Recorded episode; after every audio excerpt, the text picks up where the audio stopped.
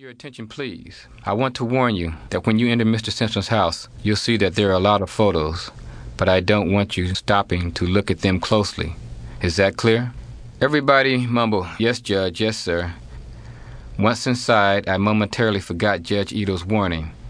I walked in the door and was riveted by the immense wall display of framed photos showing OJ with the rich and the famous, with family and friends, in his football days.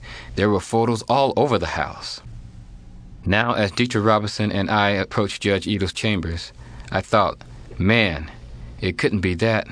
Do they think that I couldn't make a fair judgment of OJ just because I looked at a couple of pictures? Dietrich knocked, then opened the door and stepped aside, motioning me in. Suddenly, I felt like I was on trial as I walked into the room and I saw some of the most famous faces in America staring back at me Marcia Clark, Chris Darden, Robert Shapiro, Judge Ito, and Johnnie Cochran. Man, oh man, this looked heavy. I thought of four jurors who had been ordered off the jury. Was I next? Two of those jurors I'd never gotten to know. They were gone so early in the trial. But Jeanette Harris, now there's a woman I'd never forget. No one involved in the OJ trial would ever forget juror number 309 and her bombshell media revelation. A court reporter sat clicking away at her transcriber as Judge Ito questioned me in his chambers.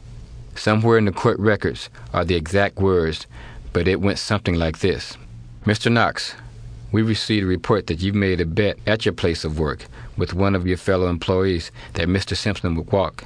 Is this true, Mr. Knox? It was so unexpected, it took me a few minutes to absorb what he had said. Then I looked him right in the eye and said, No, Judge, I never made a bet with anybody. Judge Ito sat there in his shirt sleeves, his judicial robe hanging from a clothes tree beside his desk. He returned my gaze not unkindly, but like a man who had some business to do. We are told, Mr. Knox, that you bet a week's salary that O.J. Simpson would walk out of this courtroom a free man. I'm asking you again, did you make such a bet? When I heard that, I almost laughed out loud. This was so weird, so unreal. I said something like, Judge, I have a family to support.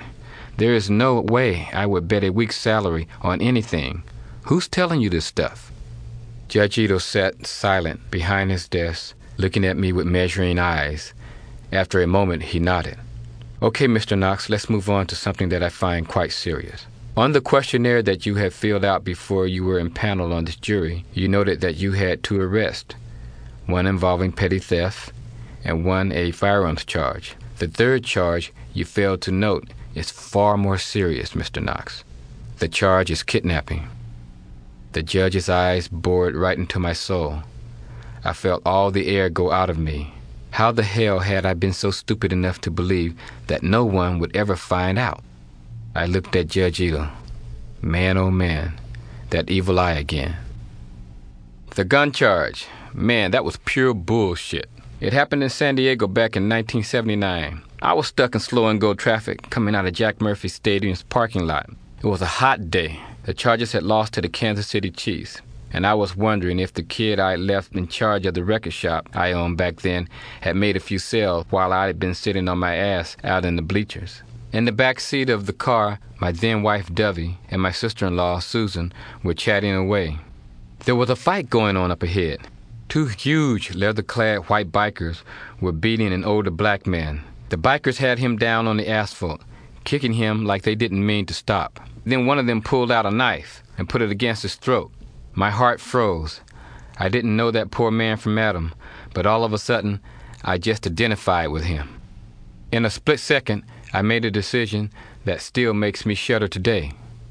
Now, I'm no hero, but I slammed on my brakes and reached into my glove compartment for the gun I usually kept in the cash drawer at my record store. Sometimes, when I had a lot of cash to take home for deposit at the bank the next day, I'd take the gun along.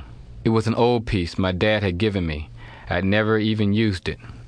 I heard my wife and my sister in law screaming as I ran across the parking lot, brandishing the gun at the crowd, forcing them to pull back.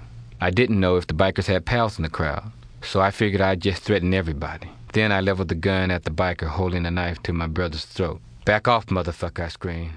Back off now.